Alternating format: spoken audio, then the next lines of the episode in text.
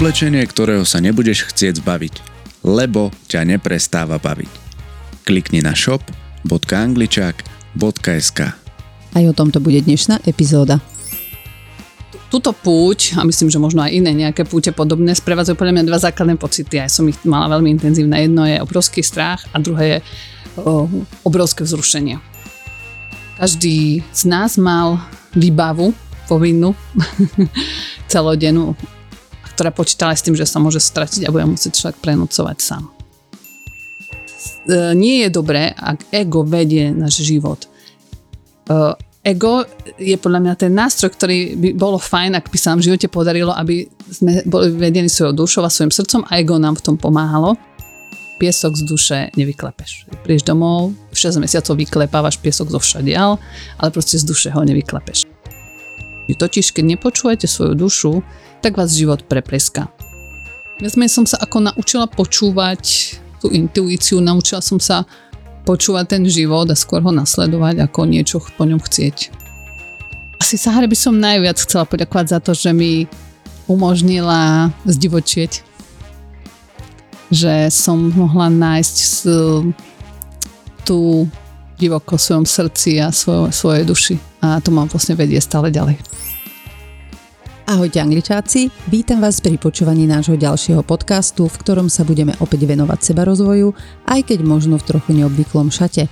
Po terapii tmou, o ktorej sme sa bavili v našom úplne prvom podcaste, sa budeme dnes rozprávať o ďalšom type sebarozvojovej aktivity a to je pobyt na najväčšej piesočno-kamenistej púšti sveta na Sahare.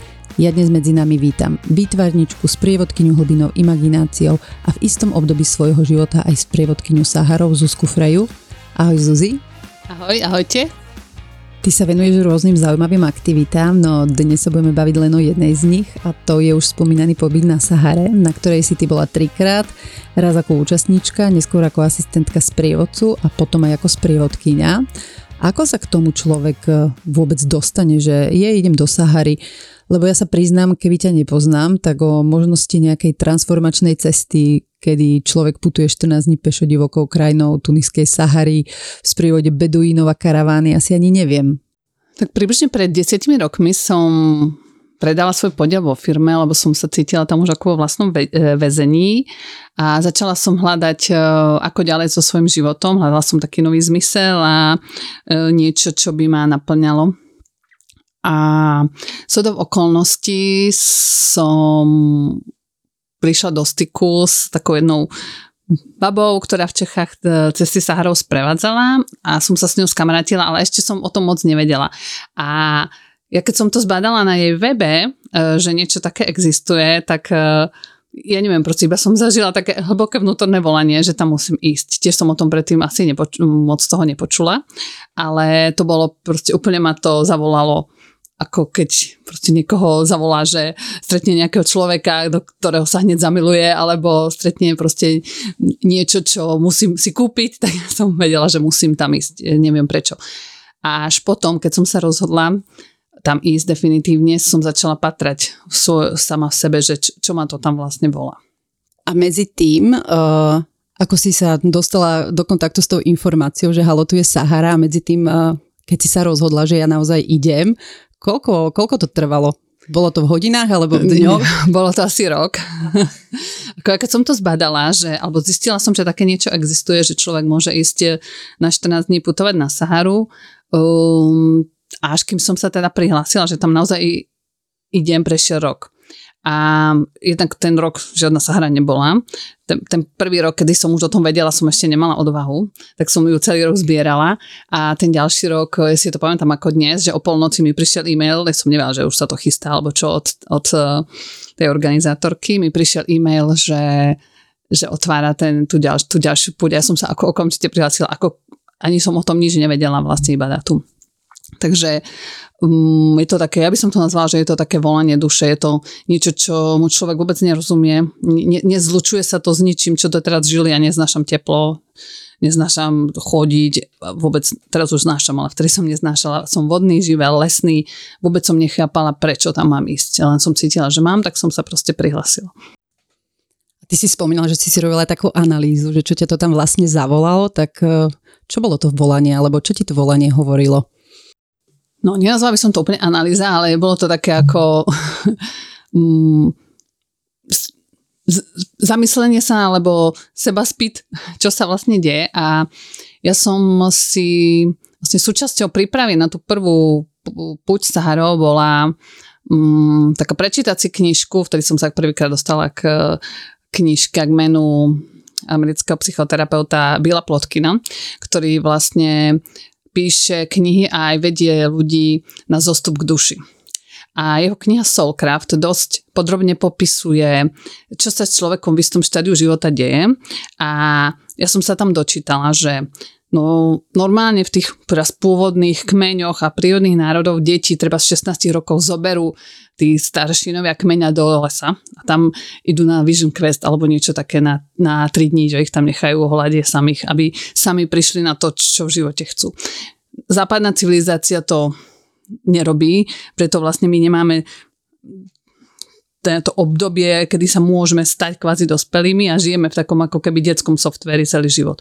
A som, keď som si prečítala tú knižku, a 500 straniač, tak tam som zistila, že toto sa so mnou deje, že ja proste potrebujem zostúpiť k tej svojej duši a nájsť pre mňa zmysluplnejšie miesto, ako žiť.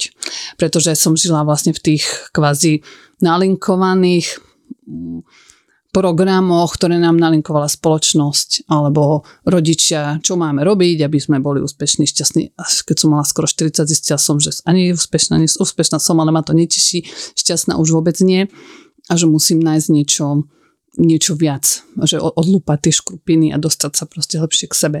A cesta do hlbín duše veľmi ľahko funguje cez cestu k prírode. Takže to som potom zistila, že vlastne ja potrebujem sa ponoriť, lepšie zdivočieť a, a nájsť taký zmysluplnejší spôsob života pre seba. A pamätáš si tie pocity, s ktorými si tam už šla, že asi si si zbalila nejaké veci, išla si na nejaké miesto, keď sa štartovalo eh, na Saharu, že čo boli tie pocity, ak eh, si na ne ešte spomínaš, ktoré ťa sprevádzali? Z toho, čo aj ja som zažila, čo viem, že potom aj ďalší ľudia zažívali, um, túto púť, a myslím, že možno aj iné nejaké púte podobné, sprevádzajú podľa mňa dva základné pocity. Ja som ich mala veľmi intenzívne. Jedno je obrovský strach a druhé je o, obrovské vzrušenie. A si myslím, že to je presne to miesto, ktoré je úplne ideálne na to, aby človek e, sa tam do, išiel. Hej. Čiže to, kde sa vôbec nebojím, je málo pravdepodobné, že človek niečo ako zažije alebo prekoná niečo dôležité. A zase, keď sa bojím príliš, tak to už je zase moc. Možno ešte na to nie som pripravený. Ale tá, keď je to tak ako uprostred, tak je to podľa mňa ten ideálny čas, kedy človek má vyraziť. Takže to bol taký pocit, ktorý ma sprevádzal tých 6 týždňov, ktoré trvali, kým som tam išla fyzicky. No a čím sa to ďalej blížilo, tak sme mali takú ako prípravu psychickú trochu nesmeli sme moc piť a mali sme sa odpájať z toho voľkajšieho sveta, nesledovať telku a také veci. A čím ďalej sa to blížilo, tým viac som si hovorila, že som sa už načisto zbláznila. Či už som vyhrabeť načisto. A fakt predtým uh, začiatkom som sa ako hodne už bála. Bála som sa, čo, tam, čo to tam bude a čo sa stane. Ale ešte viac som sa bála toho, že sa nestane nič ja som ako tak dúfala, že mi to zmení život, lebo som vlastne bola dosť taká zúfala z toho svojho života, tak som sa bála, že sa ako nestane nič. To bola asi ešte väčší strach. A, a ešte som sa hrozne bála, a to som vlastne vôbec nevedela, čo s tým budem robiť, tam žijú všaké chrobáky a my zaháveť. Takže toho som sa asi bála najviac. Ako ani nehadov a škorpiónov, čo som až potom zistila, že tam ako je reálne, skôr som sa bala tých obrovských takých chrobákov sahárských. takže to bolo pre mňa také ako... A zároveň ja nie som žiaden ako putník, takže ja som nemala žiadnu výbavu, takže to som si musela všetko kúpiť. Uh, všetky tie outdoorové šaty a topánky a takže dosť ma to zamestnalo ten prvýkrát. Spácák a tak. Takže ste sa vybrali na Saharu. Tá skupinka mala koľko ľudí? Uh, z všetkých nás bolo 8. Aj, zo, aj s, s, uh-huh. s prievodkyňou. Alebo sprievodcu ste mali? Sprievodkyňu. A plus vlastne my sme, my sme, to boli Česi, ja som bola jedna Slovenka a tam nás prevádzal vlastne náš sahársky sprievodca, ktorý sa volal Ahmed a plus Beduini a Ťavy. A aký bol prvý pocit, eh, keď si tam prišla? Kde, čo je to miesto, asi prvé letisko? A z toho letiska, keď si prišla na tú Saharu, pamätáš si na ten prvý pocit, prvý kontakt s tou Saharou, že tak tu ja idem stráviť 14 dní?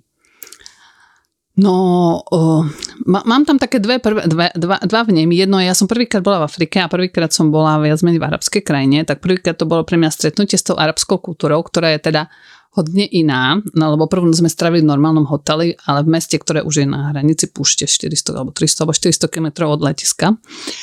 A ako 5 majú tie modlitby a proste tie spevy a takže bolo to také zaujímavé, aj celá tá architektúra už taká púštna, veľmi, mňa to fascinuje, proste mňa fascinujú e, kultúry sveta, ľudia, tie ich zvyky a jedlá, tak, takže ja som bola z toho úplne natešená.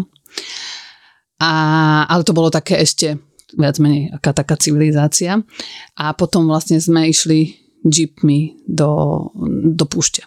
Asi hodinu a pol, čiže reálne sme boli možno tak ako 100 km, 80-100 km od civilizácie, ale v tej púšti sme boli sami, takže ako ten, ten pocit, že nikde nič, len piesok tam bol, aj keď reálne až tak ďaleko sme teda neboli fyzicky.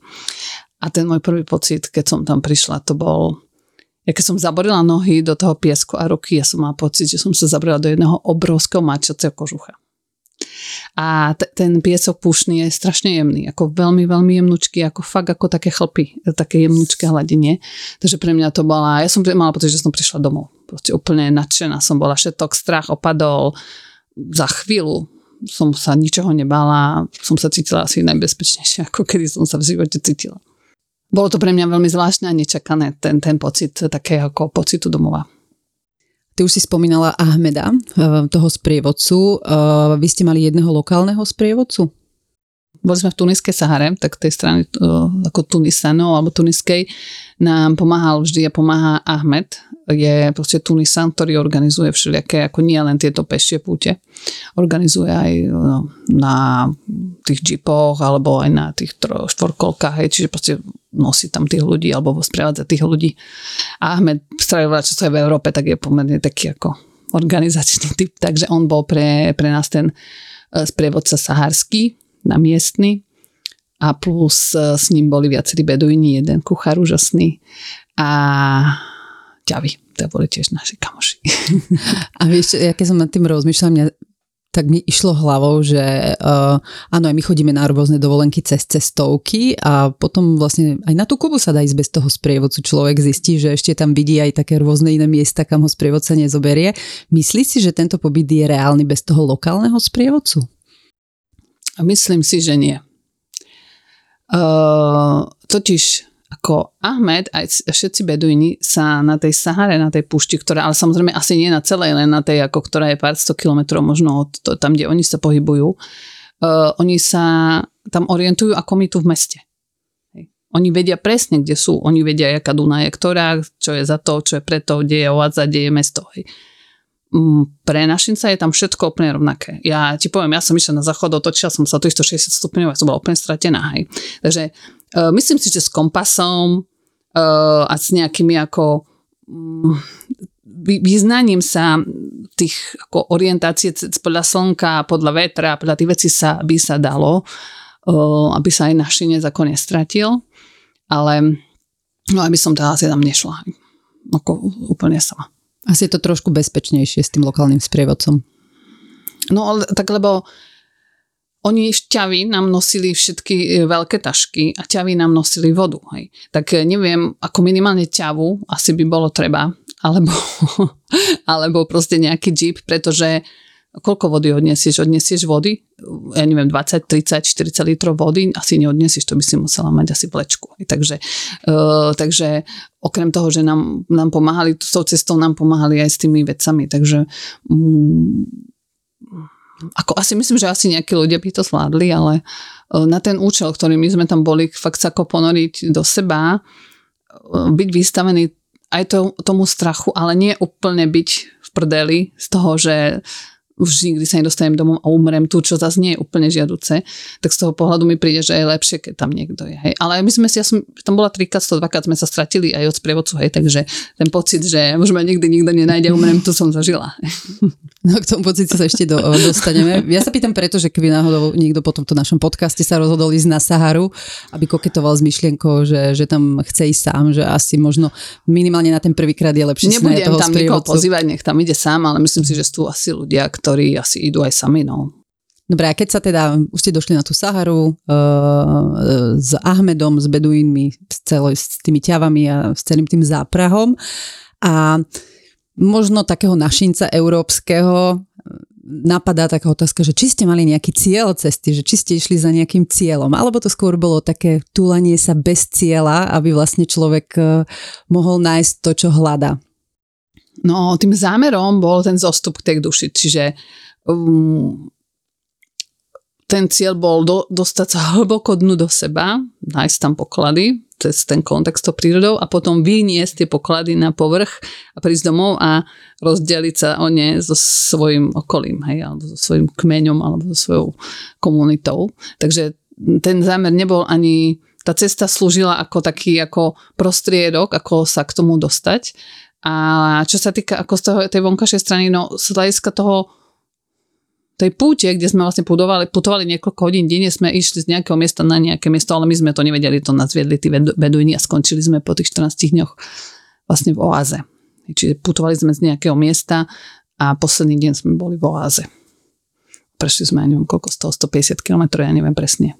Ty už si spomínala ten piesok, eh, ktorý ťa očaril hneď, ak si tam došla a zavorila si eh, do neho nohy. Ako si má človek predstaviť taký saharský piesok? On je asi taký v niečom trošku iný ako to, čo si kúpime v stavebninách, aj keď je nazývaný ako biely piesok do detského pieskoviska. Neviem, ako si ho vie predstaviť, pretože nič také ako saharský piesok som nič predtým nezažila, ani som si to neviem predstaviť, ale je to ako taký prach. Ale je trošku drsnejší ako prach. Trošku väčšiu štruktúru má ako prach, ale je oveľa jemnejší ako treba z piesok e, na pláži, akékoľvek pláži. A je krásny žltý alebo bie, až biely. A vy ste putovali na boso? Mm, tá Sahara je rôzna. Hej. Ku podivu sú tam aj stromy, teda aj kry. A ona má buď tie duny, ktoré si vieš predstaviť ako také ženské prsia po sebe, alebo vlny v mori, e, ktoré sú len žlto-zlaté a nič tam není. A potom, a to sú proste obrovské proste úseky. A potom sú úseky, kde je trošku taký štrk. A kde sú také ako kopčeky a tam sú tie, tie uh, kriky. Takže tam, kde boli tie štrk, tam sme mali topánky a ináč sme chodili bosy. Ale proste boli ľudia, ktorí prešli celú Saharu v kroksách, hej, tak ja som mala aspoň trekové sandále. E, donesla som si tie trekové topánky a to vôbec tam nebolo treba, lebo ale bola som jeden rok, kde bola fakt zima. Celý deň bola zima, bolo tam vlastne 12 stupňov maximálne cez deň, celý, celý čas a to mi bola zima dosť, tak to som chodila v trekových topánkach, ale z hľadiska tej podložia, no, kráčania je, sú, je pohode chodiť bosy a, alebo v trikových sandálach, je to ako super, bosy je úžasné. Ja som sa pýtala aj preto, že bežne človek, keď chodí aj e, po piesku niekde v Chorvátsku na pláži, tak ten piesok páli. Ja si ani neviem predstaviť, že aké to je chodiť po Sahare bosy, že moja predstava takého bežného človeka z toho sveta tu a teraz európskeho je, že to by som mala spálené nohy. My chodíme na Saharu v zime, čiže úplne v poslednej fázi jesene alebo v zime, čiže v novembri koncom oktobra, november až do toho február, marec. A vtedy je tam ako zima. Takže ja som zažila od 12 do tých 28-30 stupňov a to ešte nepáli. V lete je tam 50 a to tam jednak ani naši by asi nevydržal a vtedy asi aj páli, ale nie, až tak moc nepáli. Čiže vlastne to prav... závisí od toho obdobia, v ktorom No aj obdobia, tam... aj vlastne je tam častokrát aj zimšie, ráno je určite ráno je tam nula, takže do obede určite nepáli, pretože ráno sa to len rozohrieva. Kebyže má páli, tak možno až tak podvečer, ale tam už slnko zapadá o 6, takže um, v tom, v tom zimnom čase asi to, aspoň som teda nezažila, že by ma nejak ako pálil.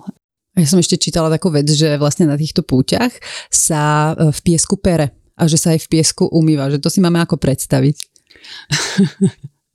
No, pra, som tam neprala.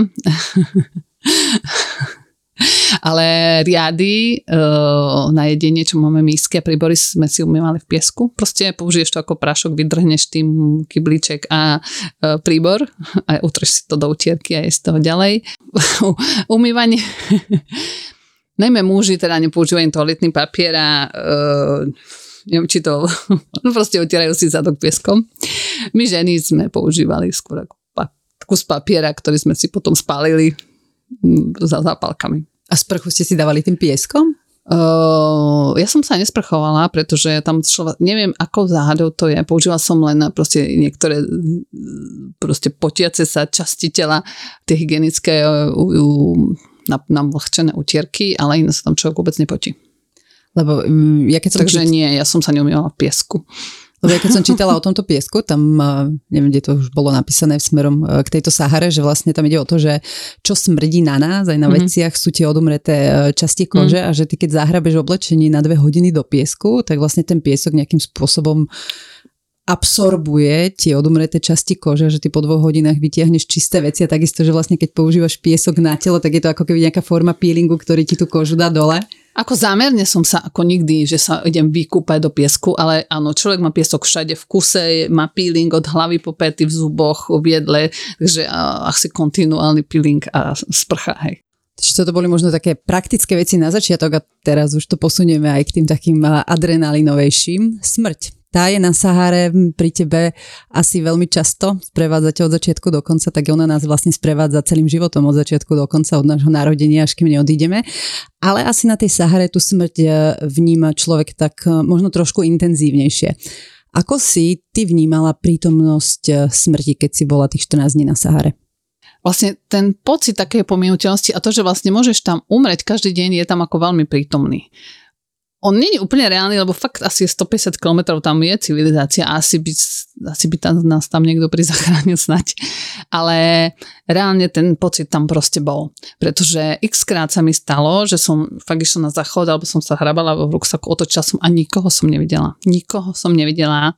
Kde som to videla, nebol vôbec nikto. Bola som tam úplne sama. A e, myslím si, že to podvedomie okamžite začalo proste vytvárať tie tie látky vnútorné, ktoré spos- začali spôsobovať ten, e, no tak ja tu proste umrem, ten pocit a ten strach. A mm, ten pocit takej pominuteľnosti uh, mne, mne hodne pomohol, alebo mi dal uh, takú odvahu žiť odvážnejšie a uvedomiť si, že fakt už zajtra to nemusím byť a využiť ten život alebo využívať ten deň o, zmysluplnejšie, naplnenejšie. A to, to bolo pre mňa ako veľmi dôležité. A zároveň som sa popri tom naučila, že stačí počkať a cesta sa ukáže. Že aj keď si stratený, neznamená, že si stratený a že treba, treba mať len tú dôveru v život, treba mať dôveru v ten proces a, a kráčať a jednoducho vyjdeš na Dunu, pozrieš ďalej, není tam nikto, ešte vyjdeš na ďalšiu a tam potom vlastne už uvidíš ďalej, čo, čo, ako, možno zbadaš nejaké stopy, možno zbadaš nejakého človeka a budeš vedieť, ako máš ísť. Takže mali, mali, pre mňa to boli dve takéto veci. Jedna je tá strach zo smrti mi dovolil odvážnejšie žiť, alebo tá predstava toho, že tu nie som väčšine a zároveň ale aj dôveru v ten život. Že keď teraz neviem ešte stačí ako kráčať, stačí vedieť, že musím urobiť ďalší krok. A tá cesta sa vždy ukáže ďalej a ďalej a ďalej. A to vlastne každý nový človek, čo tam prišiel, aj z tých nových ľudí, e, bolo vidieť, že, že sa to učí. Že som toto naučila ten prvý krát, čo po pár dňoch a tí noví, keď prišli zase stratil som sa, kde sú, kde sú všetci a už chaos, panika. Hovorím, aj cesta sa ukáže a vždycky to vlastne tak, ako bolo. Čiže nikto sa tam nikdy nestratil nejak natrvalo? Natrvalo nie, no. A a že vlastne som sa naučila pracovať s tými pocitmi. A fakt niekedy to bola taká úplná úzkosť, že, že, že, že už mi je fakt ako koniec, ale nakoniec fakt som urobila tých pár krokov. Vedela som, že musím kráčať, ísť tam alebo tam za roh, za Dunu a, a tam proste som už vedela, ako môžem zabočiť alebo taký mám ísť. Čiže to bolo o tom, že ty si musela urobiť tú aktivitu. Nie, že tí ľudia ti idú hľadať kde si, ale že ty si vlastne sa musela nejak možno sprítomniť, ukludniť a začať tú cestu hľadať a tá cesta sa nejaká ukázala. No, o, ako my, keď sme tam vstúpili, tak mali sme nejaké ako základné pravidlá, ako fungovať, pretože predsa len o, nemôže si robiť každý, čo chce. Mali sme také základné ako pravidlo chovaj sa inteligentne. Čiže mm, a samozrejme, kebyže proste pred dvoma minútami som niekoho videl a zrazu nevidím, tak asi logicky neišiel 5 kilometrov ďaleko. Hej? Takže vtedy, vtedy je to skôr, že ja urobím ten krok a počkam, ako sa mi ukážu stopy, alebo kto sa mi ukáže. Ale mali sme pravidlo, keď niekto sa už naozaj stratil, že už, už tam je hodinu a nikde nič, tak práve, že má ostať na mieste, nemá chodiť žiadnym smerom, lebo vtedy nevieš vlastne, či ideš, či náhodou nie naopak, jak všetci. Hej. Hoci, hoci sme mali kompas, ale zase človek, keď chytí paniku, tak už ani kompas nevie používať. Takže keď, keď sa niekto naozaj ako stratil, mal ostať na tom istom mieste, kým bolo vidno, mal si nájsť najväčšiu dunu. Ako neriešili sme to, lebo sa to nestalo, ale to pravidlo bolo také, že mal si nájsť najvyššiu dunu, tam si mal urobiť z, um, z dreva proste takú ohni, no proste to drevo naskladať, urobiť si prípravu na oheň a samozrejme, keď nedošiel večer do tábora, tak by ho išli beduidi hľadať. Ale keby ho ani do tmy nenašli, tak keď sa smielo, mal ten oheň zapáliť. A tým pádom by sme ho rýchlo našli. Ak samozrejme by sa nevybral opačným smerom 5 km. Čiže mm, keby ho išli beduini hľadať tou cestou späť, čo oni vedia presne, jak je, aj keď my sme ho to nevedeli, tak by ho boli našli práve podľa toho ohňa. Takže treba sme mali takéto pravidlá. Čiže vlastne vy ste stále mali pri sebe zápalky a nejaké drievka? Každý z nás mal výbavu povinnú celodennú, ktorá počítala s tým, že sa môže stratiť a bude musieť človek prenúcovať sám. Čiže asi aj vodu. E, vodu na 3 litre vody minimálne každé ráno sme si museli načapovať, e, museli sme mať e, zápalky, niečo drievka nie, lebo vlastne tam hovorím, že je to drevo, tam sú tie kriaky, no nie úplne všade, ale vo, väč- vo väčšej miere sú. Mm, museli sme mať niečo teplé, teplé ponožky, dlhé gate, takú tú fóliu na zakrytie, takú špeciálnu, čo sa kúpia v lekárni, termofóliu um, a nejaké jedlo a také veci, no aby prežil aspoň tú jednu noc, alebo aspoň ten podvečer noci je tam ako fakt zima. Aj minus. Koľko? No, čo sme tam boli, čo som spomenala, ten jeden krát, kedy bolo maximálne 12 deň, tak uh, bol mraz, preto, pretože ja som sa ráno budila, mala som takú zamrznutú krustu na spacaku. Nespávala som v stane, lebo som chcela spať pod hviezdami, takže spávala som vonku. Niektorí mali stan, ale ja som spala vonku a ráno som sa mm, zobudila s bielým spacakom a s namrazou. Takže určite, neviem, 5, minus 5. Čiže celkom zima. A ja keď sa ešte vrátim k tej smrti, mňa by ešte zaujímalo, že v tom živote nám všetko funguje v tej rovnováhe, aj keď si myslíme, že nie, tak eh, život dáva aj berie. Ty si si niečo vzala zo Sahary tým zážitkom a keby si mala povedať, že ktorá tvoja časť alebo časti na Sahare zomreli? Ktoré si tam nechala?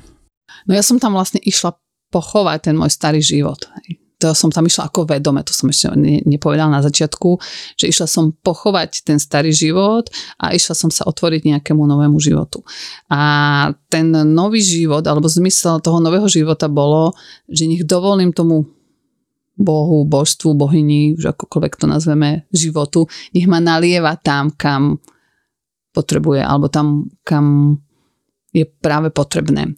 A to je to, čo, aby som toto mohla do života vpustiť, tak som chcela a aj som vlastne tam zanechala takú tú potrebu um, kontrolovať svoj život a všetko kontrolovať a, a riadiť a takéto moje biznisové ja, alebo jak by som ho nazvala, ktoré vtedy, vtedy tak ako fičalo.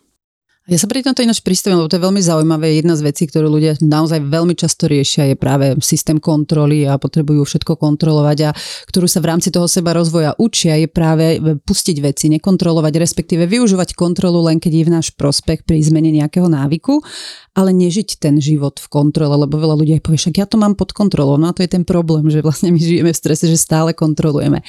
A ak to teda nie je nejaké moc súkromné a si schopná o tom hovoriť, vieš popísať uh, možno nejaký rituál alebo to pochovanie tej kontroly, že ako si sa rozlúčila s tou kontrolou, s takou tou, tou, tou, tou, tou nezdravou kontrolou, ktorá ťa sprevádzala, dokiaľ si išla na tú Saharu?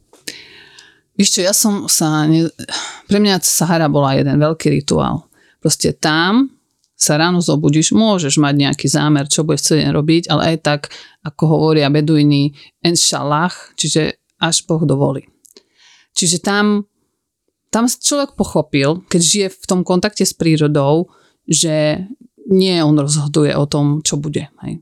Že jednoducho vždy, keď sme mali plán na daný deň, vždycky sa niečo posralo Takže e, museli sme pochopiť, že nie my budeme rozhodovať, čo budeme robiť. Takže mohli sme mať len zámer a museli sme sa prispôsobiť e, tým poveternostným podmienkam, alebo treba, jak sme mali na jeden deň zámer a stratili sme sa od Ahmeda. Takže sme ho miesto nejakého večerného alebo nejakého ako presúvania na ňo čakali, ktorý on nás potom celý pobede alebo čo pol dňa hľadal. Tak a už keď sme teda pristali, že už teda nás našiel, ideme sa presúvať, tak jedného z nás štipol škorpión. Takže sme sa dva dní nepresúvali. Takže tam sme sa vlastne naučili mm, žiť s tým, čo ten život dáva a z toho, a ku boli to najkrajšie dni, lebo sme sa fakt ako, dru, ako skupina ľudí, ako tým absolútne zjednotili kolo najprv toho zámeru prežiť a nájsť toho Ahmeda, dať sa nájsť tým Ahmedom a, až, a potom vlastne pomôcť tomu človeku. Ako, sú tam škorpióny tam, kde sme boli, z ktorých človek neumrie, ale nie je to ako sranda, keď ťa štipne škorpión. Potom sú treba z inde, kde človek je umrie, hej, ale tu, tu na tieto nie sú ako smrteľné, ale je to fakt no nie je to sranda, takže sme sa všetci striedali pomoci tomu človeku a mm, starostlivosti o toho človeka, aby to zvládol. Takže mm, a takéto, o takýchto vecí bolo mnoho, skoro každý deň niečo. Nejaké také ako uvedomenie, že aké je to vlastne krásne, keď sa človek rozdá, čo všetko nájde, keď prestane tlačiť na pilu, že takto a radšej dovolí, aby sa stalo niečo, čo je oveľa krajšie. A, a, takých, a každý deň, keď, to, keď som to žila, tak keď som sa stane vrátila, tak nejak sa mi to ako otvorilo same, nepotrebovala som ja ešte špeciálne niečo, lebo si myslím, že už je to je kontrola, že ja to tu teraz pochovám, tak tuto. Hej, takže práve, tam tým, tými zážitkami a tými tou možnosťou e, byť v náruči a zároveň v pazúroch e, tej Sahary bolo také tá, tá transformácia. Som sa pýtala preto, lebo ty si spomínala, že vlastne ja som tam išla pochovať ten no. môj starý život, že či tam k tomu reálne aj prišlo, Určite. alebo k tomu prišlo vlastne celým tým zážitkom 14-dňovým. E, mám pocit, že sa to odštartovalo. Tam dosť veľa sa tam pochovalo s e, tým zážitkami a aj tým, že som vlastne prežila tam tých 14 dní a sa odštartovalo, ako keby zistíš, zistíš že treba zbaviť ťa basketbal, ale kým sa to naučíš dobre hrať, tak to mhm. ako trvá niekoľko rokov. Takže zistila som, že to ma na tom živote baví a učila, učila som sa tomu v tom Ty si ináč krásne spomínala to, jak ste tam išli. Uh, síce ste mali nejaký cieľ z bodu A do bodu B, ale na druhej strane ste museli pustiť ten nárok, ten nárok, že čo ja dneska budem robiť, napriek tomu, že mám nejaký plán, tak uh, vlastne nechať sa viesť, nechať sa viesť tou prírodou. A toto je jedna z vecí, ktorá uh, nám vie byť nesmierne nápomocná v živote, aj keď uh, mnohokrát práve to je to ťažké, nechať sa uh, viesť tou cestou, Keby si si mala možno tak spomenúť, že čo ty osobne vnímaš ako tvoj najtransformačnejší zážitok, eh, ku ktorému ťa doviedla Sahara? Jak som mala tam ten prvý pocit, tak eh, že som prišla domov, tak naozaj som mala pocit, že som prišla domov. Domov do svojho srdca, domov do svojej duše. To je ten najlepší pocit. Ja, ja, ja som to tam zažila v tej časti, kedy sme boli o samote, o poste, v polovici sa to ako, ako lusknutím prsta proste mi otvorilo srdce, otvorilo vedomie a ja som od toho dňa asi 16 mesiacov žila v totálnej blaženosti.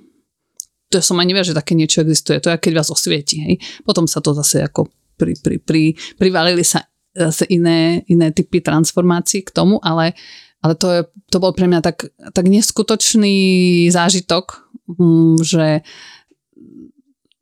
nie, nie všetci to zažijú a každý, každému Sahara, hovorím, že každému Sahara dá to, čo potrebuje. Hej.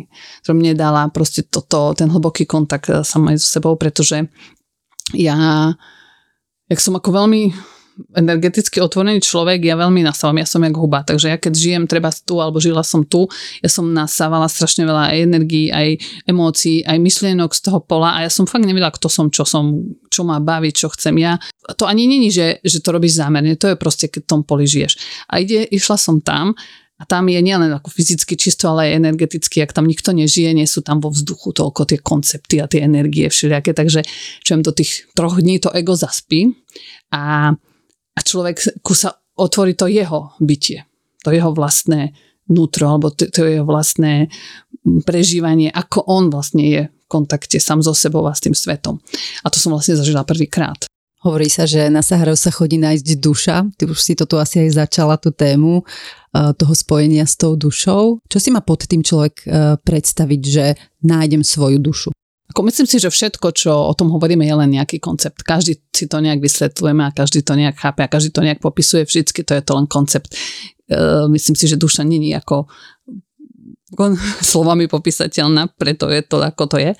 Ale pre mňa je to, že každý sa každý má to svoje spirituálne jadro, to svoje mm, ja, ktoré je ničím nepoškvrnené, takéto, aby som nazvala magické dieťa, alebo proste takú tú svoju podstatu, tú svoju, tú svoju pravú identitu, ktorú počas života z, ob, obloží všelijakými ako jednak e, obrannými mechanizmami, jednak konceptami, konštruktami, kto je, čo je, čo by mal, ako by mal, kedy by mal, s kým by mal. A keď vyrastieme, tak sme jednoducho vlastne ani nevieme, kto sme, pretože chceme aspoň ja som chcela proste vyhovieť všetkým tým učiteľom, rodičom, spoločnosti, aby sme boli prijatí. A podľa mňa tá duša je niečo, čo je pod tým.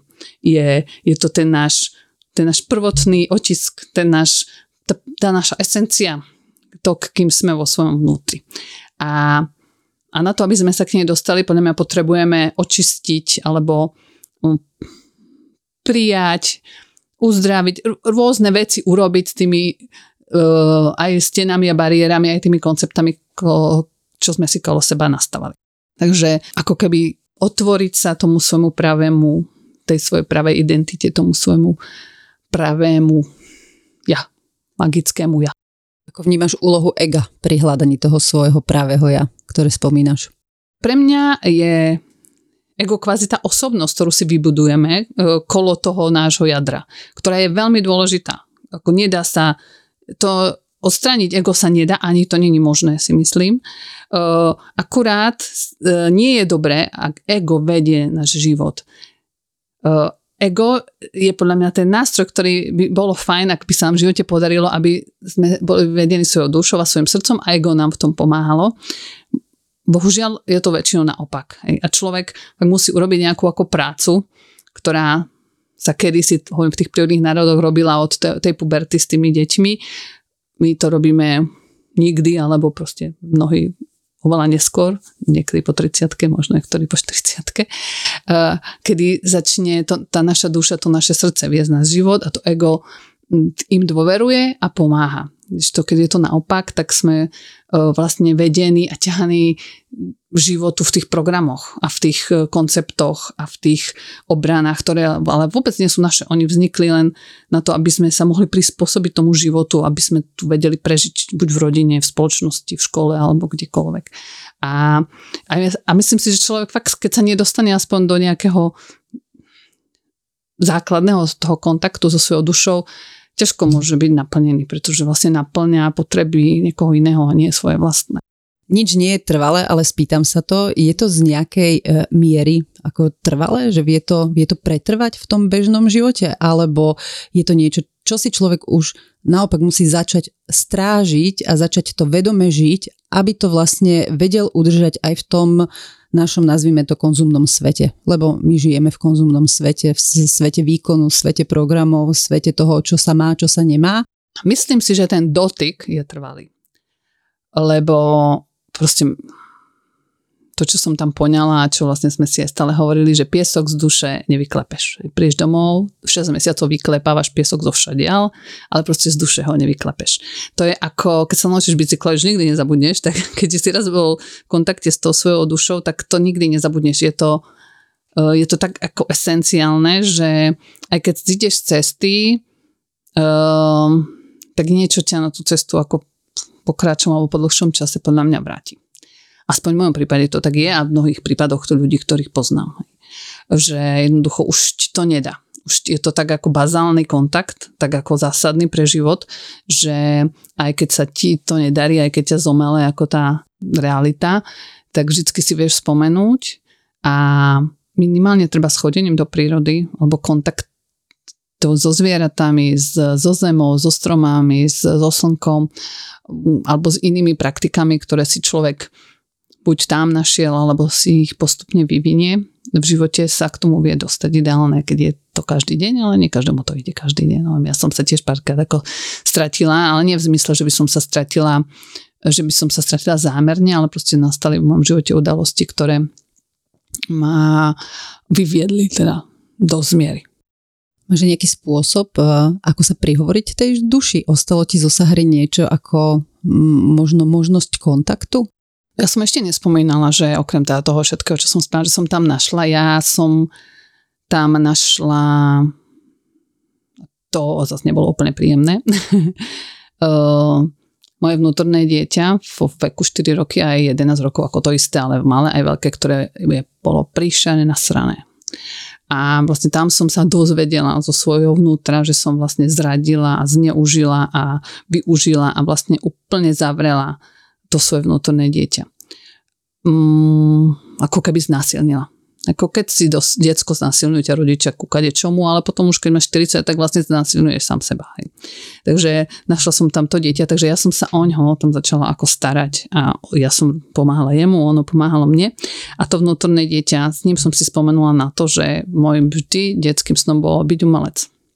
Takže pre mňa ako úplne zásadné, keď som odtiaľ prišla, ja som dala slub Sahare, že o, sa tam jednak vrátim, čo som sa aj vrátila a jednak, že vždy ostanem verná svojej duši. A keď dáte taký slub na takom mieste, ako je Sahara, a náhodou nie ste verní, tak vás to tak pre, preplieskam, že, že jednoducho mm-hmm. musíte sa už vracať.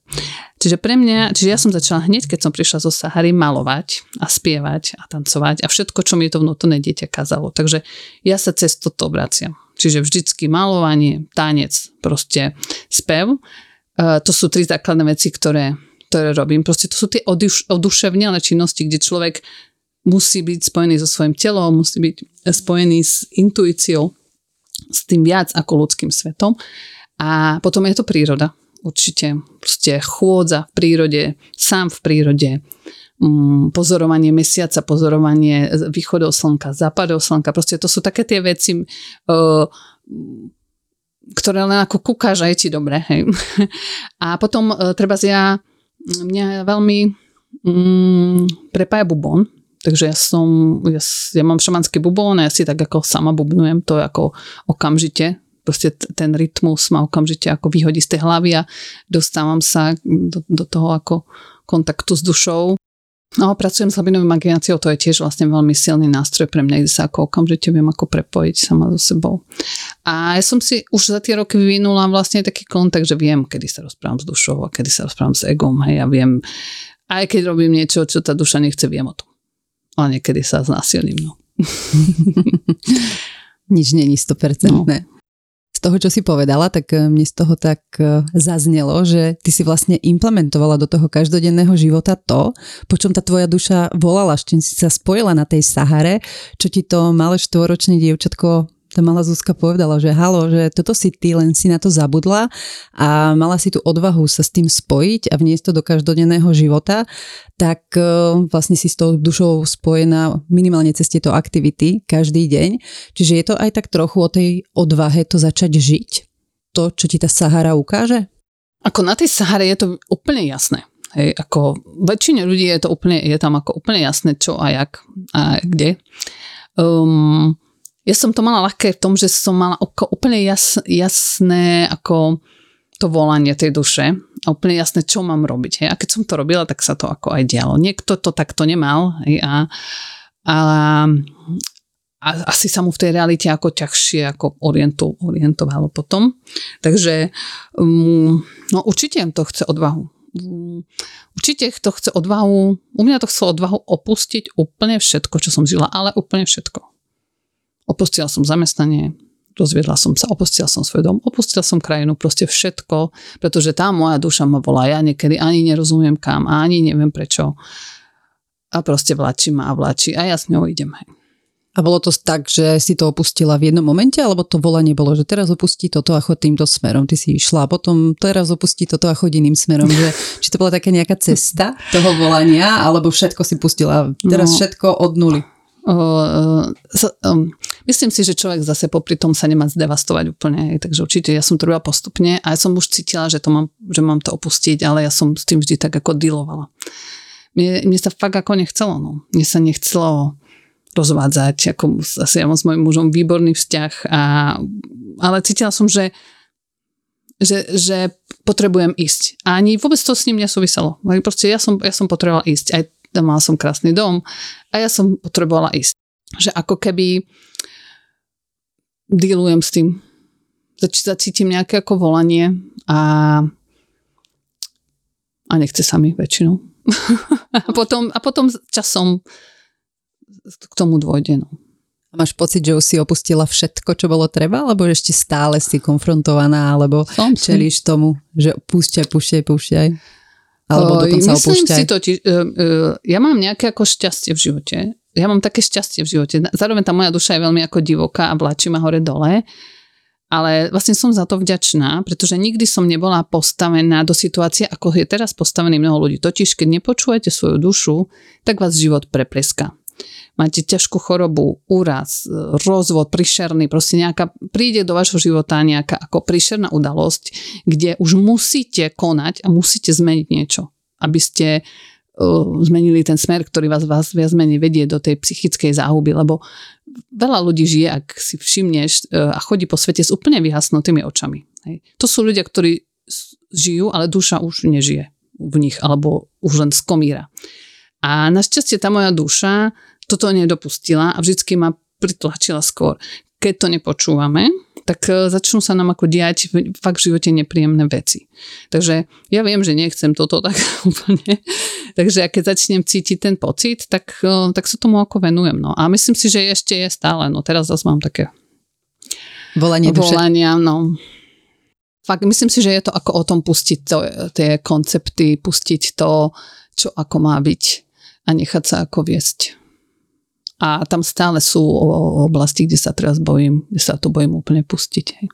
Ale stále je toho menej a menej. No. Ja nadviežem na ten strach a vrátim nás zase ešte trošku naspäť na Saharu. Jedna z vecí, ktorá mňa osobne nesmierne, nesmierne zaujíma, je 3 dní samoty na Sahare, lebo viem, že v rámci týchto pobytov sú nejaké 3 dní, kedy vás ja si to tak predstavujem, vás porozhadzujú po tých rôznych dunách v Sahare, dajú vám zápalky, dajú vám nejakú vodu a povedia, nemáte jedlo, o tri dní vás vyzdvihneme. Tak veľmi laicky som to možno popísala. Ako prebiehajú najprv tak možno technicky tieto dni? No uprostred tej Sahary, keď som tam bola aj účastník, aj potom ako sprievodca, vlastne sú tri dni samoty a postu. Mm, je to vlastne stará indianská prax, proste Vision Quest, ktorá sa asi konala aj 4 dní, niekto to robil len jeden deň, proste a je to presne tá časť, kedy toho, toho um, adolescenta z toho kmeňa posielali do džungle samého na 3 dní a 3 noci bez jedla, aby um, požiadal tú svoju víziu, o, o, o tú svoju víziu na ten svoj dospelý život. Hej, väčšinou sa to robilo treba z tých 16 rokov alebo tak. Takže uh, a to nebolo, že nás tam dali, proste my sme si každý mali nájsť miest. Najprv sme každý mali si, mali sme tábor, sme sa u, u, utáborili a každý sme si mali nájsť do zhruba pol hodiny, hodiny peši cez, cez miesto, kde chceme to stráviť. Hej. Potom sme sa vrátili, povedali sme, kde zhruba sme, aby keď, keď sa o 3 dní nevrátime, aby vedeli, kde nás majú hľadať. Uh, lebo vlastne keď putujeme nejakým smerom, ale tu sme si mohli vybrať hoci ktorým smerom. Hej. Čiže sme sa 8-15 rozprchli na všetky svetové strany. No a sme uh, vlastne takým rituálom zostupli do dolného sveta. To je do sveta podsvete, do sveta našej duše. Hej, to je ako v, tom, v tej psyche sa to volá dolný svet. Ako nebesia a je horný svet, to je cesta k Bohu a cesta k duši je dolný svet. Čiže tam zostupíme do tej divočiny. Takže bol to robené takým rituálom, kde sme zanechali všetko, z nášho súčasného života všetko um, tam, hej, v tom tábore. Mali sme si vybrať jeden predmet, ktorý nás privolá naspäť, ktorý, kvôli ktorému sa vrátime, ako rituálne. A písali sme si takú ako modlitbu alebo takú, taký zámer, ktorý sme vlastne prišli do kruhu, ktorý sme si tam položili aj s tým predmetom nás tam čakal. Uh, a vlastne potom sme sme si zobrali každý svoje veci. Musel si zobrať vlastne 9 litrov vody. A o, žiadne jedlo. Bolo to vždy na mieste, kde bolo drevo, takže stán som si zobrala, ja si som ho síce moc nepoužívala, ale stán, zapálky, nejaké dve, tri oblečenia, aby som tam vydržala niečo teplé.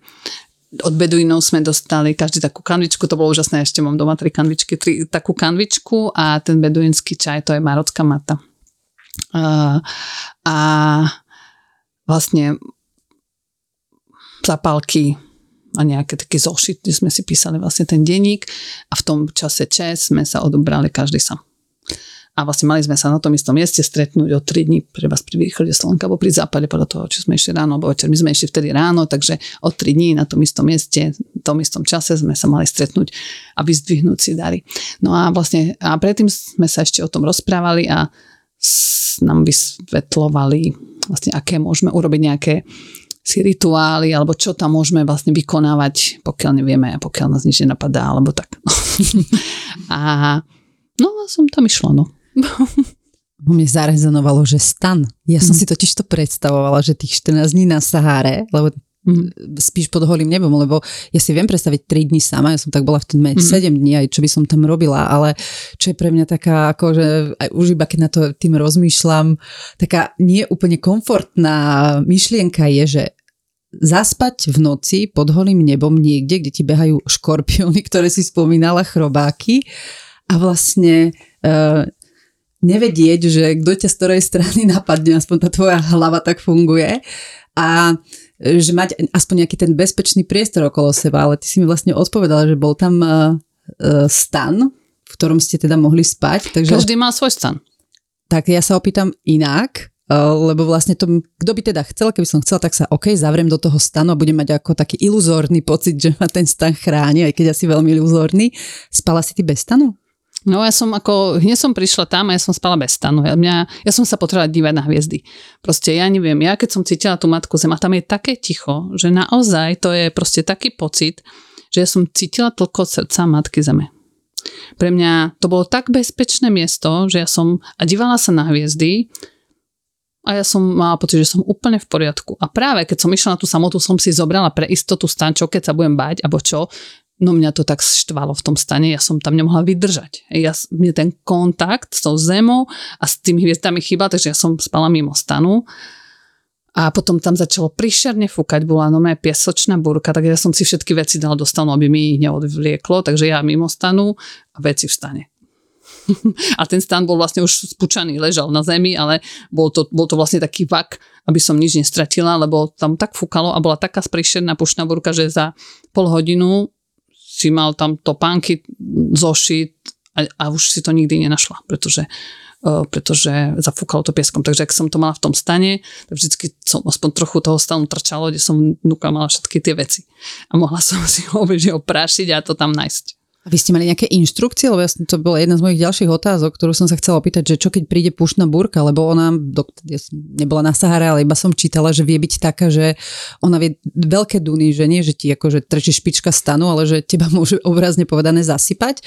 A bolo niečo, že ste boli dohodnutí, že keby bola moc veľká pušná búrka, dojdu pre vás, alebo ste to proste, to bolo hoba alebo trop? Mm, no, um, Beduíni sa pomerne dobre vedia orientovať uh, v tom počasí a oni vedia a oni vidia a cítia, že má prísť obrovská pušná burka a to by asi niečo urobili iné. To je jak tsunami. Uh, povedali, že bude veľmi fúkať. Takže nebola to ako katastrofická, ale bola taká, že treba z pol metra, meter piesku za ten deň tam dofúklo, hej, kde som sedela ja. Keďže ja som nevedela čo sa bude diať. Ja som ne, nikto z nás nevedel, aké to bude silno, ako dlho to bude trvať, takže bolo to fakt ako nepríjemné. Ale na konci dňa to nebolo až také strašné. Skôr ten pocit, že bolo to nepríjemné, strašne fúkalo, ale nebolo to životu nebezpečné. A myslím si, že keby bolo, nedostali sme žiadne špeciálne inštrukcie, ale myslím si, že keby bolo, lebo oni vedia podľa toho, jak sa chová horizont, jak sa chová slnko, jak sa čo chová, ten náš beduín bol proste 15 rokov, do 15 rokov nomad, hej, čiže on žil len v pušti, on ani nežil v meste. Takže boli by, neboli by nás tam asi ako dovolili ísť, no, keby naozaj hrozilo proste tá, ten masaker. Takže si to zažila aj tú pušnú búrku, aj si spala pod hviezdami a si popisovala, že si sa cítila veľmi bezpečne. Nebol tam vôbec žiadny strach z chrobákov, zo škorpiónov? Nechytala ťa tam žiadna panika tohto charakteru? No vlastne, ak ja som sa bála tých čiernych chrobákov, tých, najmä tých chrobákov. Škorpiónov som sa nebála, neviem prečo, to je také zvláštne. škorpiónov som sa nebala, bala som sa chrobákov. No a samozrejme, keď sa niečoho bojíš, tak ja som tam prišla, sedeli sme v tom kruhu a všetky čierne chrobáky ku mne. Hej, to sú také ako čo také 1,5 cm bruchá mali, uh, také nosné boli. No. A samozrejme vždy všetky chrobáky ku mne. Štyri chrobáky boli všetky pri mne. Tak som sa snažila pred nimi utekať prvých pár dní a snažila som sa im vyhýbať, ale potom, a keď som prišla na tú samotu, zase samozrejme všetky tam, hej. Furt, furt v noci kolo mňa chodili ráno, v táške som ich našla všade, no tak som si povedala, že, že musím teda s tým niečo spraviť a rozhodla som sa, že sa s nimi skamarátim a pomaličky za tie tri dní som, dosť som hodne pracovala tam s imagináciou a to je to, že vlastne som, som sa rozprávala s Dunami, rozprávala som sa s vetrom, rozprávala som sa aj s chrobakmi a on mi furt že on nechápe, prečo sa bojím, že on mi nič neurobí. Hej. Že on tam býva on tam je. Tak som sa postupne začala k ňu približovať, začala som, prestala som utekať, začala som sa na ňo dívať a skončila som tak, že som ho vlastne mala na dlani. Takže som sa vlastne ho prestala úplne bať a odvtedy žiadne čierne chrobaky ku mne nechodili. Takže tak som sa kamar- skamarátila s čiernym chrobákom a vlastne odtedy sa aj menej bojím pavukov a všetké také havede. Uh, a čo sa týka treba škorpionov, tak uh, tam nám povedali napríklad beduini, že nemáme si stavať uh, stany, ani proste dávať pelechy ku krikom, ani sa hrabať rukami, ani nohami vstúpať do krikov, že oni tam vlastne bývajú. Ale keďže sme tam boli v zime, tak oni ešte sú, tak boli ešte také dosť zalezené a mali sme inštrukcie, čo máme robiť, keby nás uštipol škorpión. A potom sa niekto pýtal, že čo máme robiť, keď nás uštipne had. Tak Beduin povedal, had nech ťa neuštipne. Potešil na začiatok pobytu. Ale hada, hada som asi ani... No videla som hada, ale treba ten prvý deň, prvý krát, keď som tam bola, som ani hada nevidela. Mňa ešte čo zaujalo na tomto pobyte, na tejto tre, trojdňovej samotke v púšti je, že či ste mali nejakú možnosť návratu uh, domov alebo do toho, do toho tábora, alebo to bolo o tom, že proste tam musíte tie 3 dni vydržať, nech sa deje, že čo sa deje.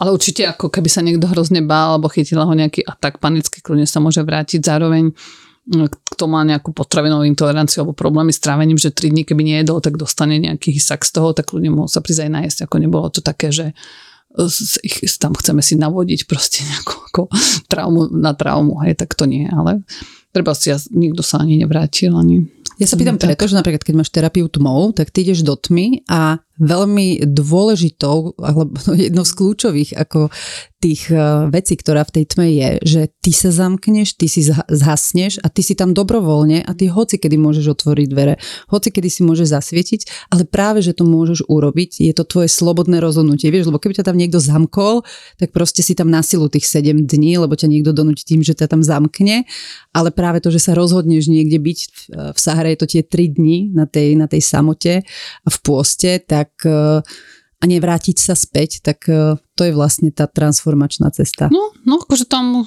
každý dobrovoľne odišiel, kto chcel, mohol ísť len 100 metrov, keď sa bal. Kto chcel, niekto išiel aj ďalej, ak bolo dovolené, hej.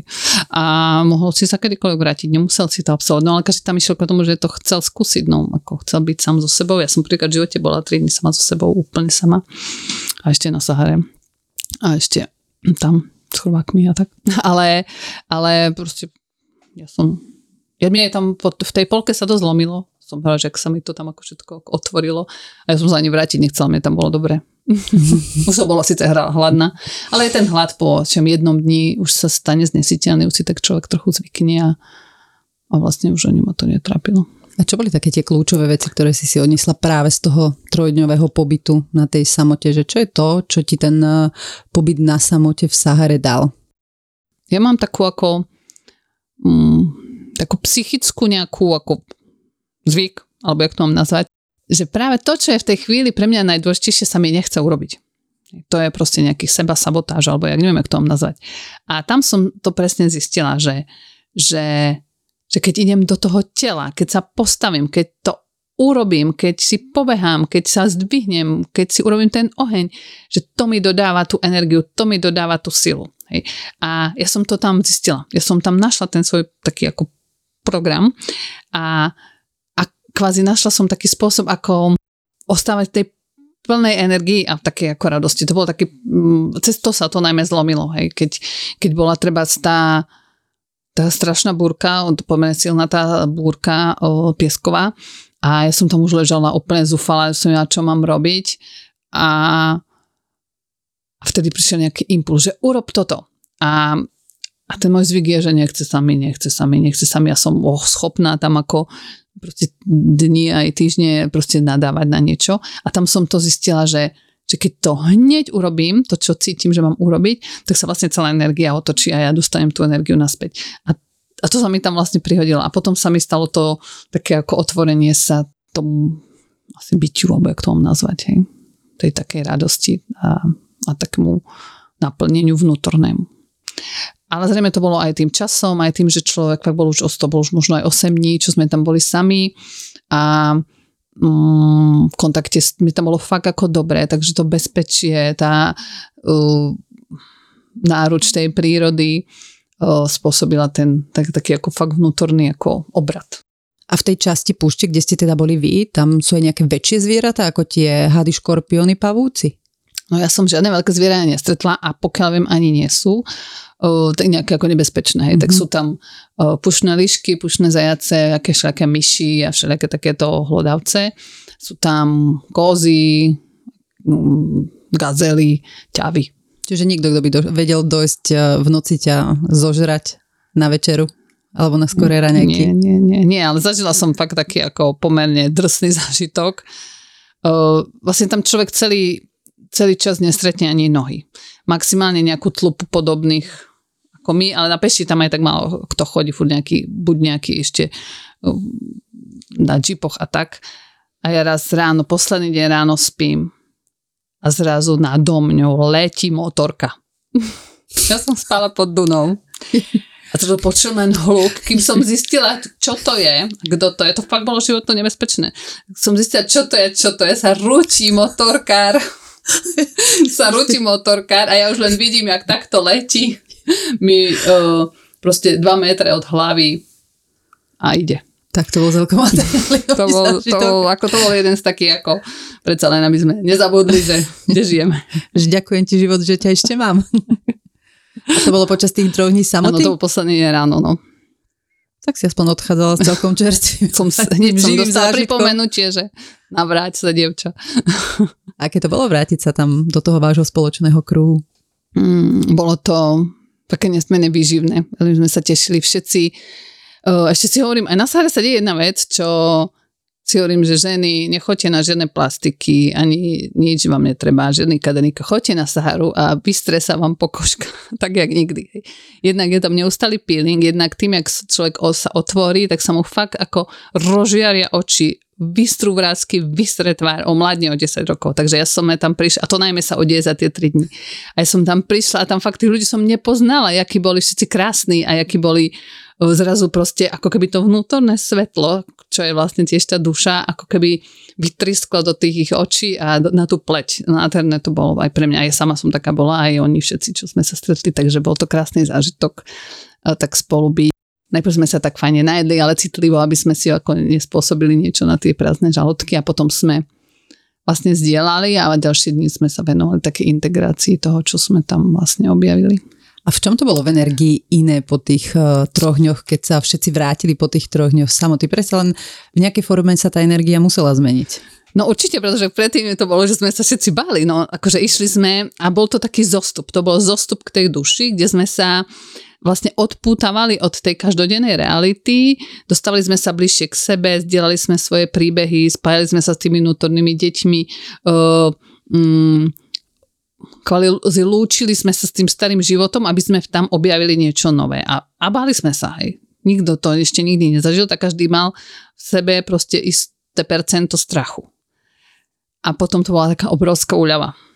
Obrovská úľava, že som prežil, že som niečo našiel, že som um, to zvládol, ako keby taká hrdosť každého na seba, že zvládol ako fakt niečo ako pomerne dosť ťažké. Hej.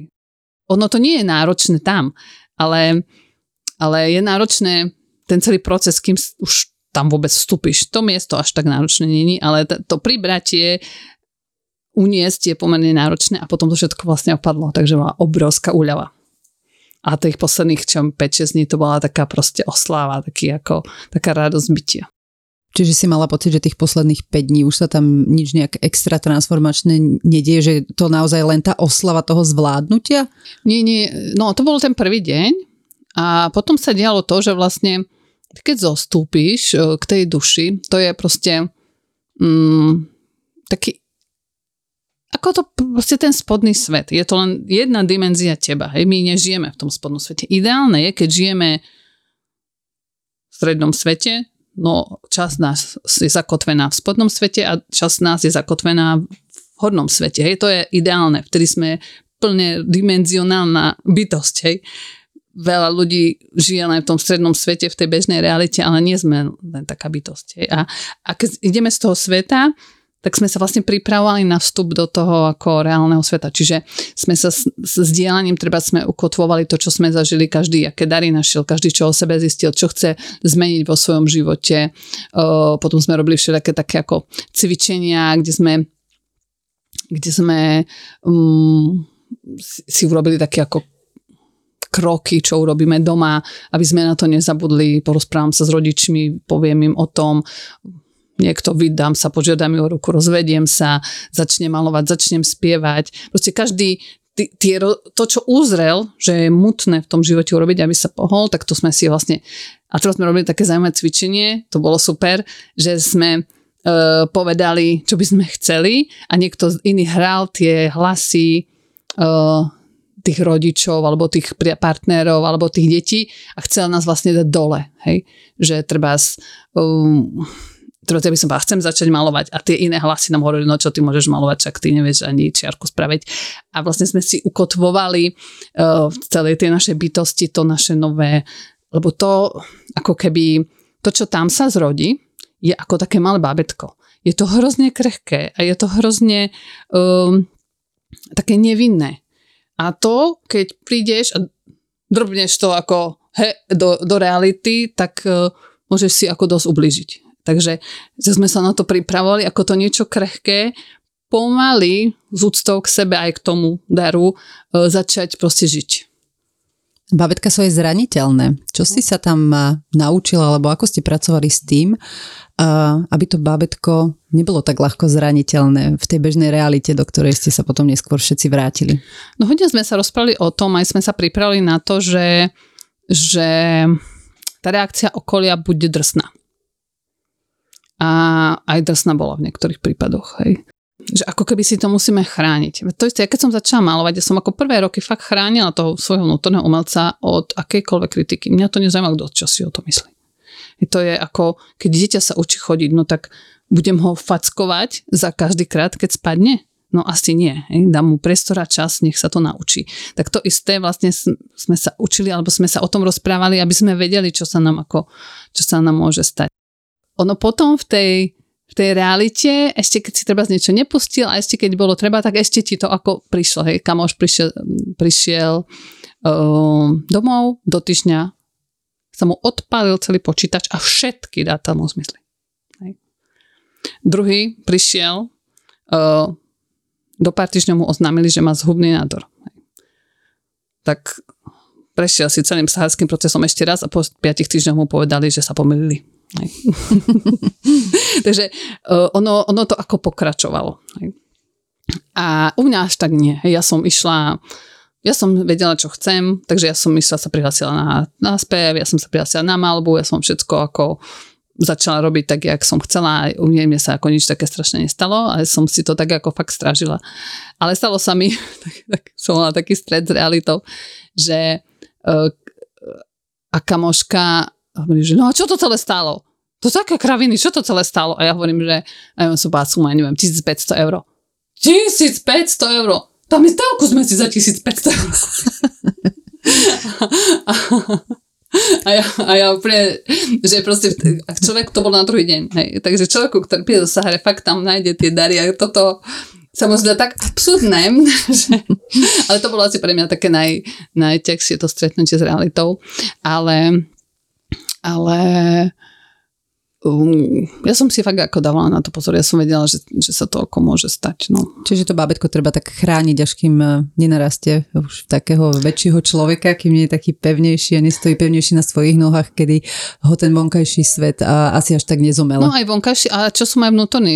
Človek si, ako možno po tých čo, týždňoch nie, ale treba po roku alebo pro pol roku si sám môže zanevrieť na to a môže proste nejak si sám spôsobiť zle. A mala si aj také časti? Chodili ti aj také hlasy o hlave, že ktoré ti začali po nejakej dobe, teraz jak si spomínala, možno po roku, možno po dvoch, ťa vlastne nejak vrácať, možno neúplne odrádzať od toho, čo robíš, ale ukazovať ti, že ale však toto si opustila zbytočne a z tohoto ešte čas by si si mohla nechať. Boli aj také hlasy? Asi nie. Akože asi, asi som ako nič z toho, čo som urobila, neulutovala. Ale mňa po roku a pol, alebo to roku a tri štvrte po Sahare čakal ešte ďalší iný, iná skúška životná, proste tri roky úzkosti a panických atakov a to teda bolo ešte teraz stokrát horšie. To by som ako nikdy po tých roku a pol mm, po tých roku a pol toho, tej blaženosti po Sahare som si myslela, že už som ako uh, prešla tým najtežším v živote a a potom sa proste otvorilo toto a toto bolo môj ešte hĺbší vision quest. Čiže ani Sahara nezaručí, že vydolujete všetko, čo treba. OK, teda diala sa ti takáto vec, 3 roky. E, je niečo, čo si v rámci toho celého procesu, keď sa ti to dialo a nebolo to príjemné obdobie, mm-hmm. čo si si vzala z tej Sahary, alebo na čo si sa napájala práve vďaka tomu pobytu v Sahare a dovolovalo ti to e, posunúť sa v rámci tohto obdobia nejako, nazvime to možno ľahšie, možno nejaké lepšie cez to obdobie preplávať? E, bola aj v tomto tá Sahara nápomocná? No, určite bola v tom, že, že ja som ako, ako nikdy nesiahla po žených doktoroch a liekoch, ako normálnych západných. A, mm, a vedela som, že je to len, len niečo, čo mi má pripomenúť cestu domov. Tak jak tá Sahara, tak aj toto. Takže ja som patrala a hľadala spôsoby, ako mm, nájsť, ako nájsť v sebe niečo, objať niečo, čo, čo mi toto chce ukázať. A mm, fakt malba mi hrozne pomohla. Proste tanec, spev, proste spájanie sa s tou dušou, s telom. Uh, to, čo som sa naučila o chôdzi, že chodiť pomáha, treba, tak som chodila ráno, že zima pomáha, tak ja studené sprchy, ráno proste o 7 mraze, najväčšom minus 15 som proste chodila na prechádzky a mrazila som si hlavu, mrazila som si ruky. To, čo viem, že síce ťa to štve, ide ťa trafiť šlak, ale, ale že, že to telo a ten kontakt s tou prírodou sú ten základ na to, aby človek sa, sa ako nezošal v štádiu, kedy už je ako cestne na hrane. A vlastne asi, asi to sú také veci, ktoré mi ako najviac pomáhali. A tam som aj našla tie dary, to mi vlastne pomohlo, tieto veci. A zopakovala si si aj tie 3 dni samoty a pôstu? Práve v tejto, tejto náročnej situácii alebo v tomto náročnom uh, období života? Myslím, že ako v takom úplne kontexte nie.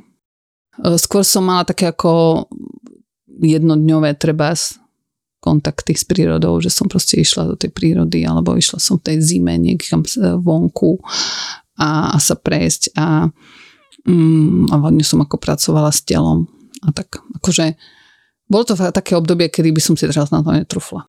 Ale svojím spôsobom tá Sahara ti pomohla aj v tomto období e, nejako prežiť. Určite, ja si myslím, že Sahara to všetko naštartovala, toto bol taký nejaký ako ďal, ďalší level. A, a, a ono, keď som to nemala, tak som sa cítila ako v pohode. Akože to nebolo, že kontinuálne, akože tri roky v kúse, hej, ale že proste Chodilo to v Dunách. Týždeň, každý deň a potom dva týždne nič a potom zas v noci. A, a že myslím, že Sahara to naštartovala a, a, a zároveň naštartovala u mňa m, mm, to uzdravovanie takého toho môjho vnútorného dieťaťa, lebo tam sa to len začalo, cez umenie sa to len začalo a trvalo to v podstate niekoľko ako rokov. Čiže to je tiež dôležitý point, že ono to liečenie tých našich vnútorných zranených častí a tých našich detí uh, v sebe netrvá ani 7 dní, ani 14 dní, ani 21 dní, že je to dlhoročný uh, proces, uh, kde treba byť nejaký, nejaký bdelý. Záleží, v akom je stave. No. Myslím si, že treba asi to nejaké zranenie má každý. Nie každý to má proste treba stave, ako som mala ja to dieťa.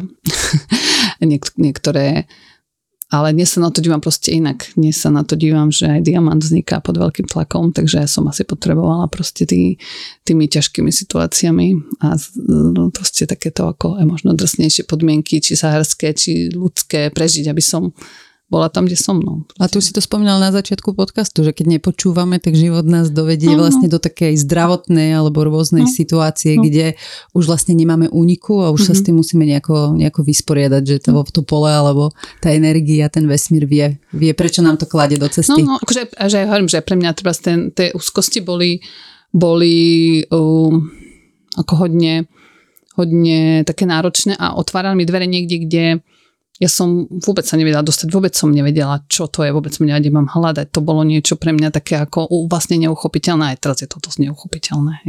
Ale je to kvázi nejaká ako spirituálna sila, ktorá proste potrebuje takto sa ako prejaviť a takto ťa posúvať. No. A viem, že treba napríklad uh, tibetských šamanov a tibetských liečiteľov vyberali podľa toho a vlastne ten duch im dával príučku tak, že ich že ho smr- smrteľne ochoreli tak, že proste takmer umrel.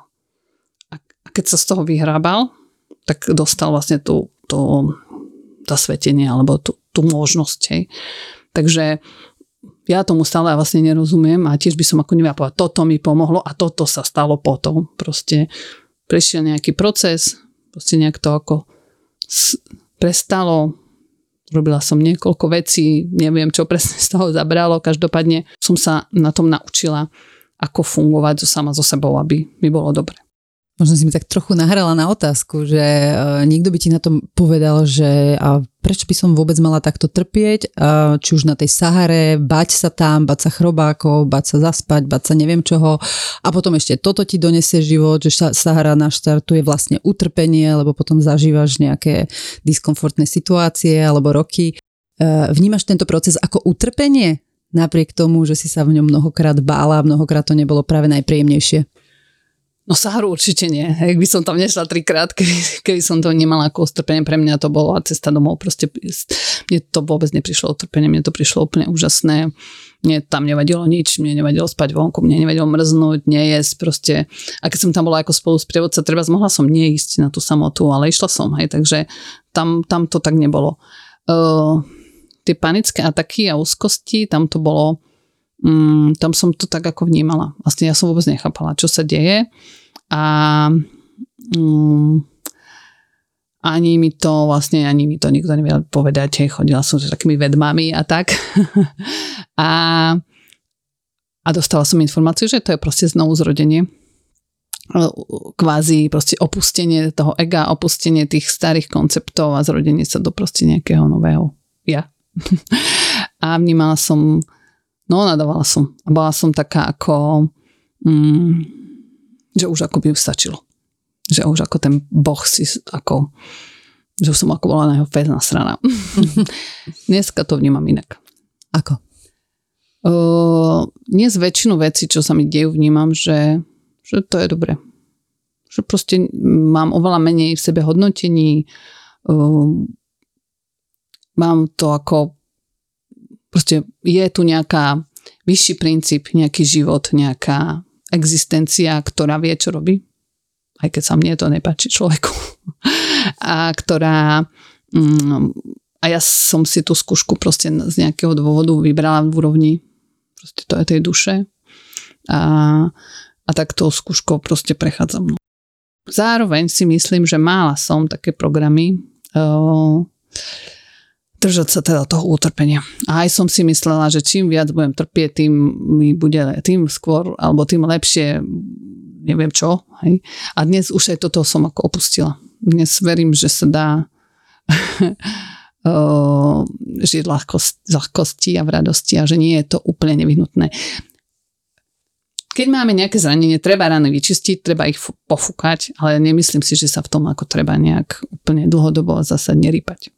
Čiže neviem, či chápem správne, vnímaš teraz teda už s odstupom času to, čo si predtým vnímala ako utrpenie, ako nejakú súčasť nejakého procesu, ktorý mm-hmm. je pre teba ozdravný? Ako bolo to utrpenie, stále si nemyslím, že to bolo, že to bolo príjemné, bolo to utrpenie, bolo to ťažké, ale už často nevnímam ako, že, že sa na mne ako existencia vyřadila. Hej?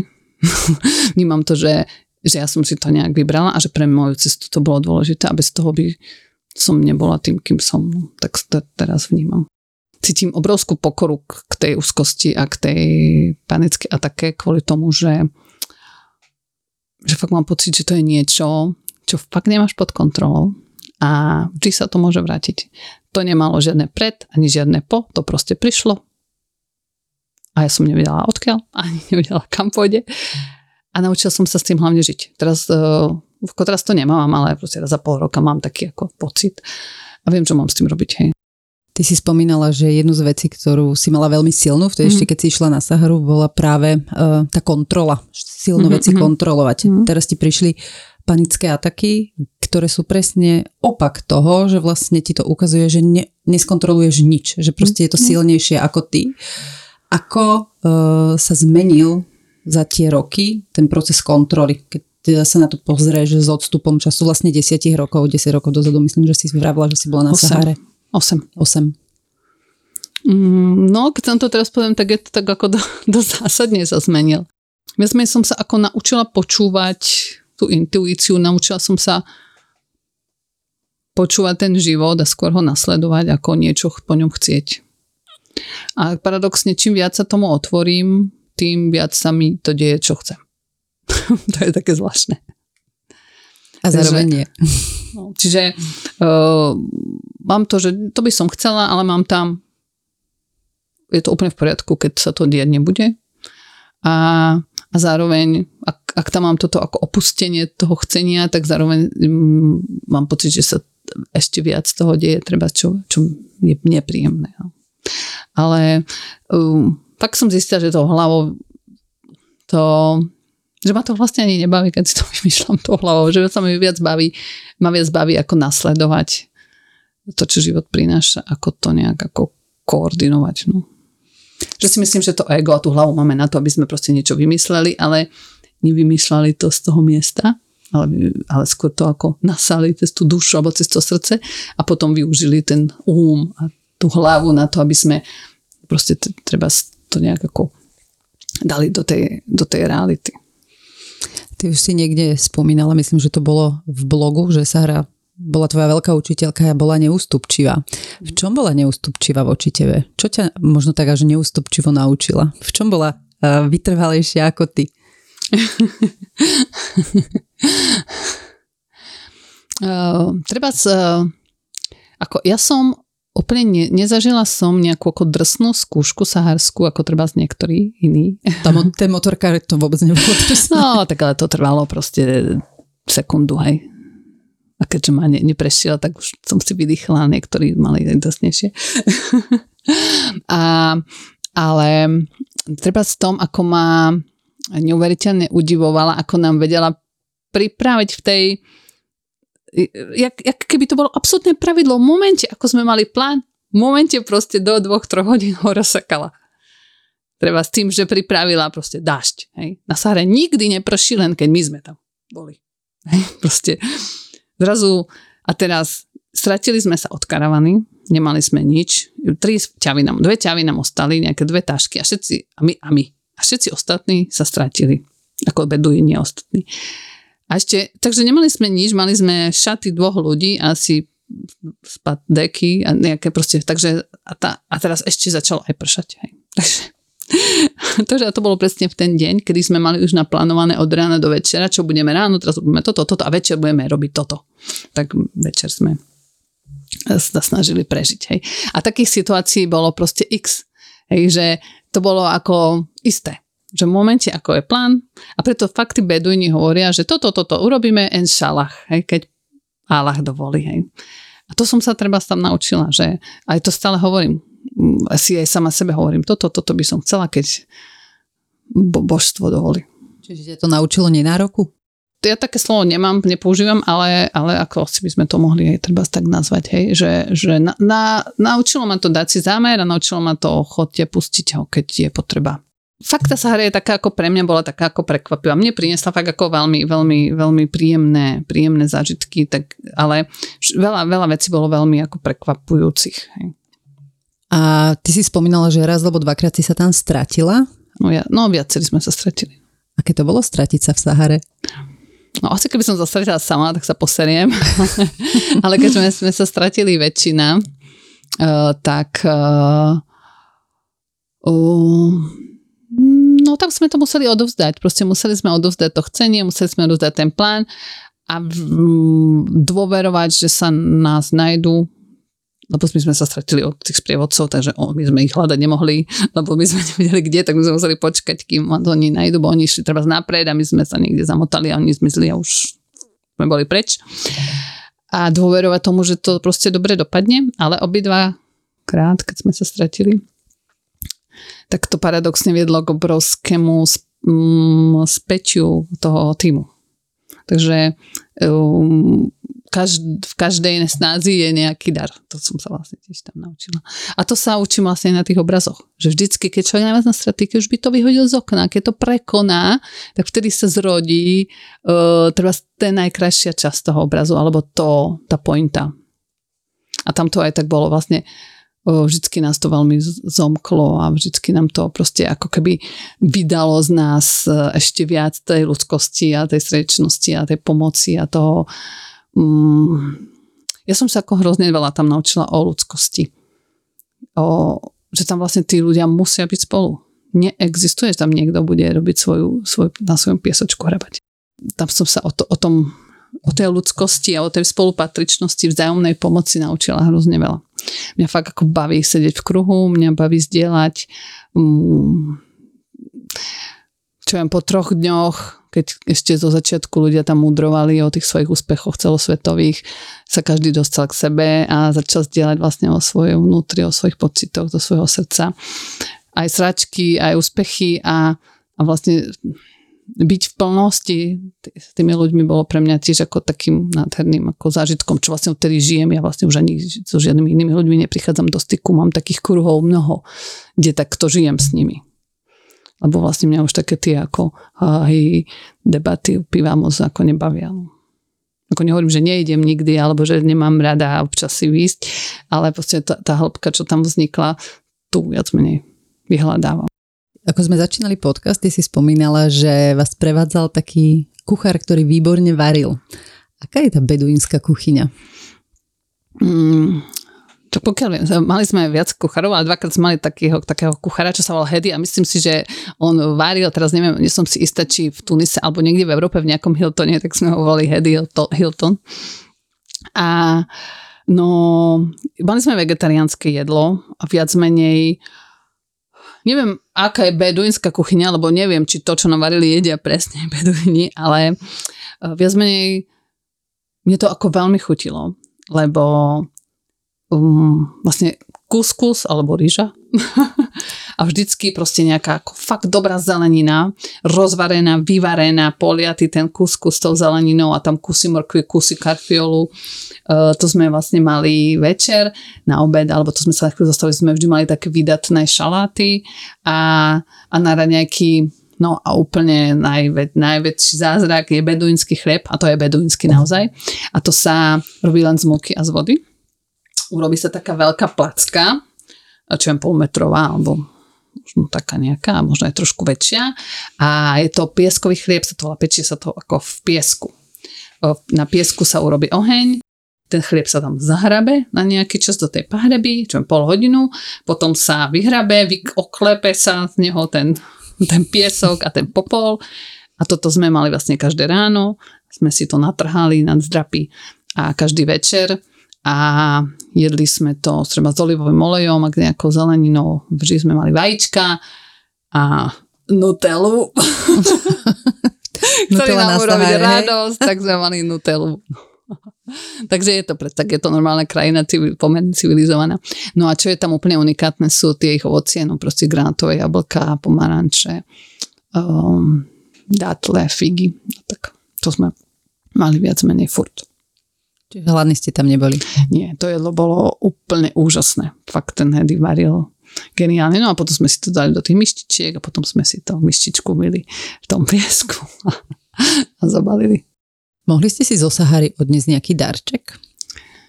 Uh, no, čo ja viem, a je to tam aj zjavné, Sahara bola kedysi morským dnom. Takže sú tam e, všelijaké mušla a takéto veci, tak niektorí toto zbierali.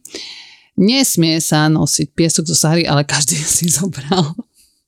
Takže donesla som si darček jednu uh, litrovú flašu piesku. Mám, mám ten piesok doma a strkam si do ňo ruky, keď chcem si spomenúť. Čiže to, čo ti pripomína tú Saharu, alebo ten pobyt na Sahare, alebo skôr možno už tie pobyty, lebo si volá trikrát, je práve ten piesok, uh-huh. ktorý máš tak niekde na očiach? Uh-huh. Mám ho v obyvačke, v myštičke. Stále. A ono sa hovorí, že na Sahare nie je treba terapeuta, lebo terapeutom je Sahara, lebo tým najväčším terapeutom je príroda, či už si na Sahare, alebo tu doma. Keby si to tak e, mala možno podľa seba, lebo áno, je to individuálne, uh, čo sú také základné predpoklady, alebo čo boli také základné predpoklady pre teba, aby si sa naučila toho terapeuta, tú prírodu, to božstvo okolo nás počúvať? Hmm. Ja si myslím, že najväčší problém nás tu v našom geopriestore západnej civilizácii, že sme úplne odpojení od života. Od rytmov prírody, od uh, ráno, obed, večer. a a na tej Sahare sa napojí človek naspäť, hej, alebo v akékoľvek prírode. Hej. Začne vnímať, teraz bol večer a jeden chlap sedí a hovorí, čo je toto? A my že, no mesiac. Mesiac, to som v živote nevidel. Čak každý deň zapadá mesiace. Ale v tom meste ani nevidíš zapadať mesiac, alebo vychádzať mesiace, alebo zapadať mesiace.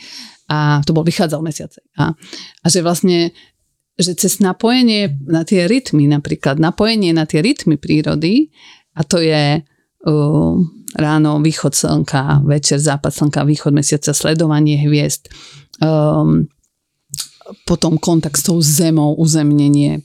Ja som zažila dve najšťastnejšie pobyty v zahraničí.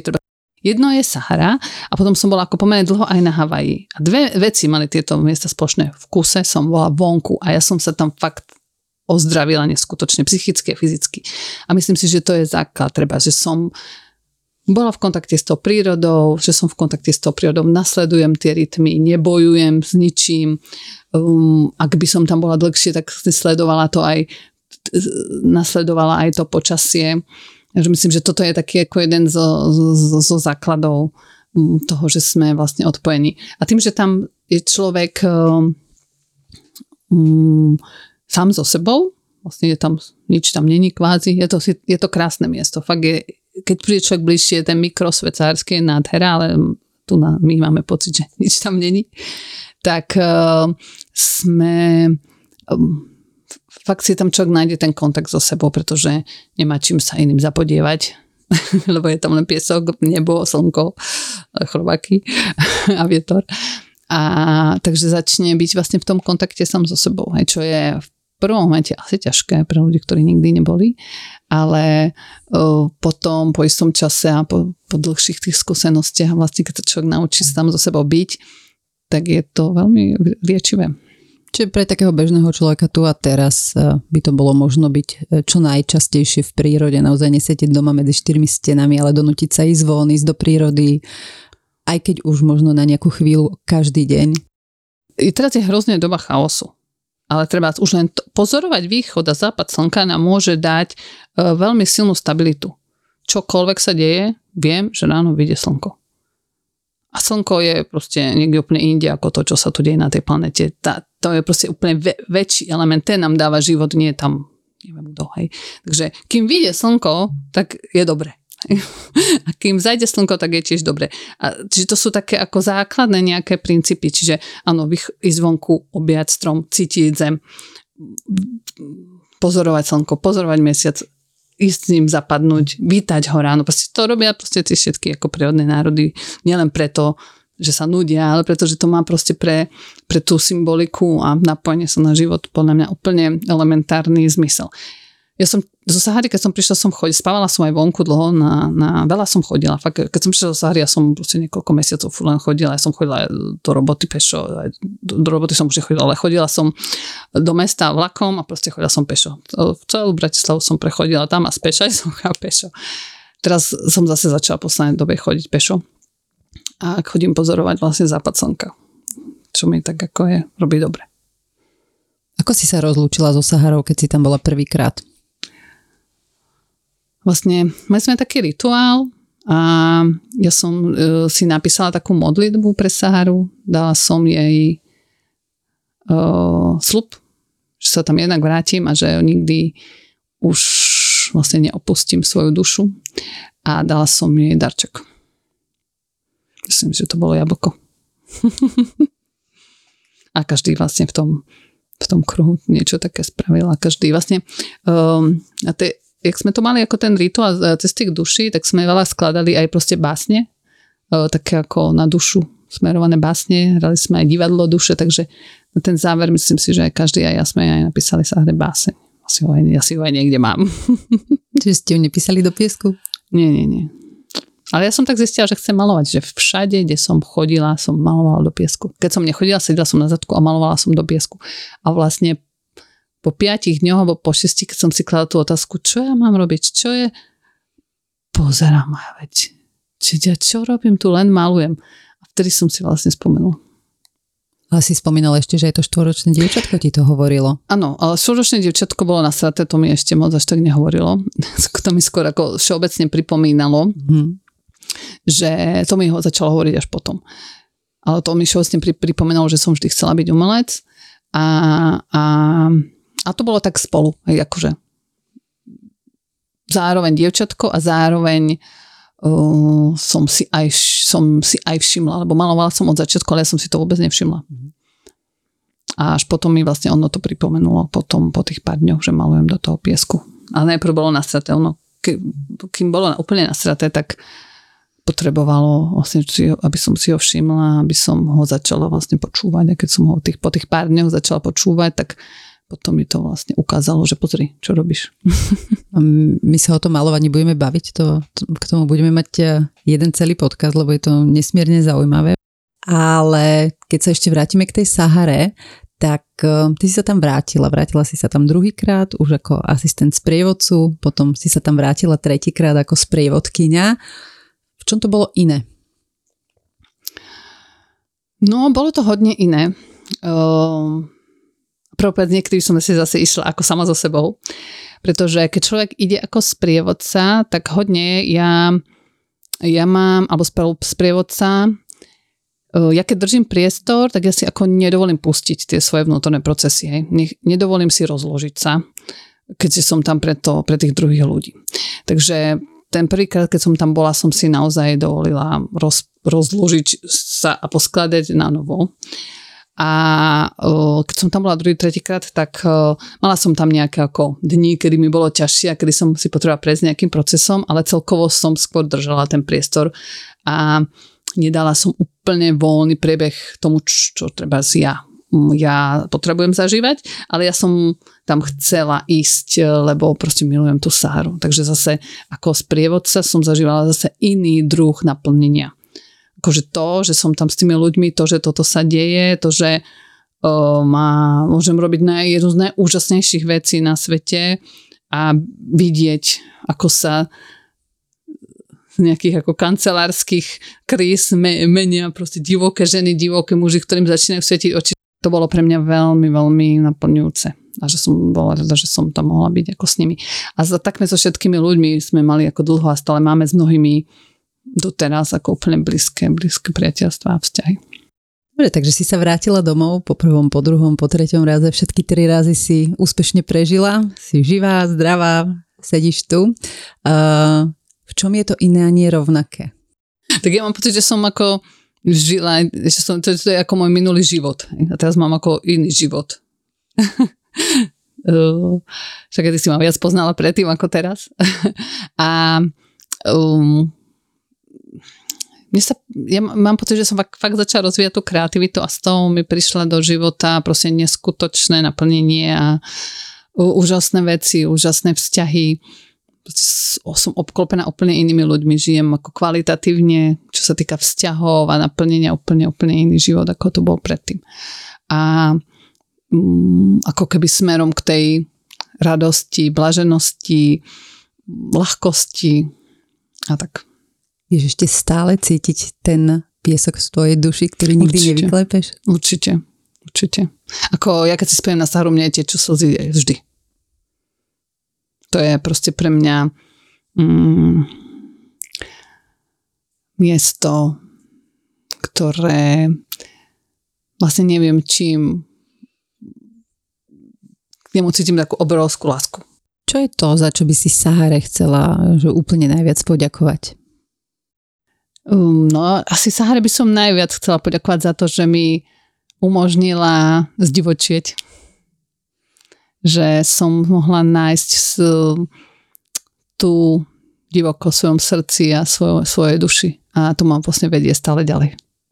A ešte by som chcela poďakovať, že som tam našla svojho vnútorného umelca a mohla som začať rozvíjať a to, čo teraz milujem a to, čo teraz naplňa moje dni, myslím najmä tie pracovné.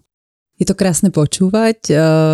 Mňa to vždy oslovovalo, táto Sahara, odkedy som to vlastne videla u teba prvýkrát a potom to našom rozhovore ešte viac a bolo nesmierne zaujímavé počúvať možno aj také hĺbšie informácie, také, ku ktorým sa človek len tak bežne nedostane a za to ti veľmi pekne ďakujem, že si bola ochotná sa s nami podeliť naozaj e, o tie hlboké zážitky a hlboké pocity, e, ktoré idú priamo z toho vnútra a naozaj ti ďakujem aj za našich poslucháčov, aj za seba, e, lebo to bolo aj pre mňa veľmi inšpirujúci a obohacujúci rozhovor. Avšak ešte predtým, než to úplne ukončíme, my tu máme takú záverečnú rubriku, voláme ju haluškáreň, lebo sa mne bavíme o takých našich haluškách v hlave. A všetci dostávajú rovnaké otázky, aj tie tri otázky položím aj tebe a ak sa s nami podelíš o tvoje zážitky alebo nejaké halušky, ktoré máš aj ty, tak budeme veľmi radi. Haluškáreň. Zuzi, tak ako prvé by ma zaujímali tvoje najhalušky v hlave, ktoré si kedy mala, alebo ešte stále máš? No, taká moja najväčšia haluška, ktorú, ktorá ma sprevádza celý život a dúfam, že už nemá nad mnou takú nadvládu je, že príde čas, kedy niečo, čo chcem začať, už budem na to úplne pripravená. Že, že vždycky sa cítim taká, že ešte toto, keď urobím ešte toto a ešte toto, tak už to bude perfektné a už môžem začať. Zistila som, že táto haluška mi fakt ovplyvňuje celý život tým, že sa bojím, alebo bála som sa pustiť do niektorých vecí, takže, e, a do mnohých vecí. A tak som nahradila túto halušku možno tiež haluškou, ale minimálne teraz je pre mňa prospešná a to je tým, začni a naučíš sa to po ceste. Áno, áno, obľúbené fake it till you make it. Teraz možno taká nie úplne príjemná otázka pre našich uh, hostí a to je tvoj najego úlet, uh, ktorý si kedy uh, mala a na ktorý si teda samozrejme spomínaš. No, neviem, či to ego úlet, alebo len taká obrana, ale pamätám sa, ako mi na základnej škole v poslednom ročníku som mal vždy čisté jedničky a učiteľka mi z pomsty dala na konci roka dvojku z matiky.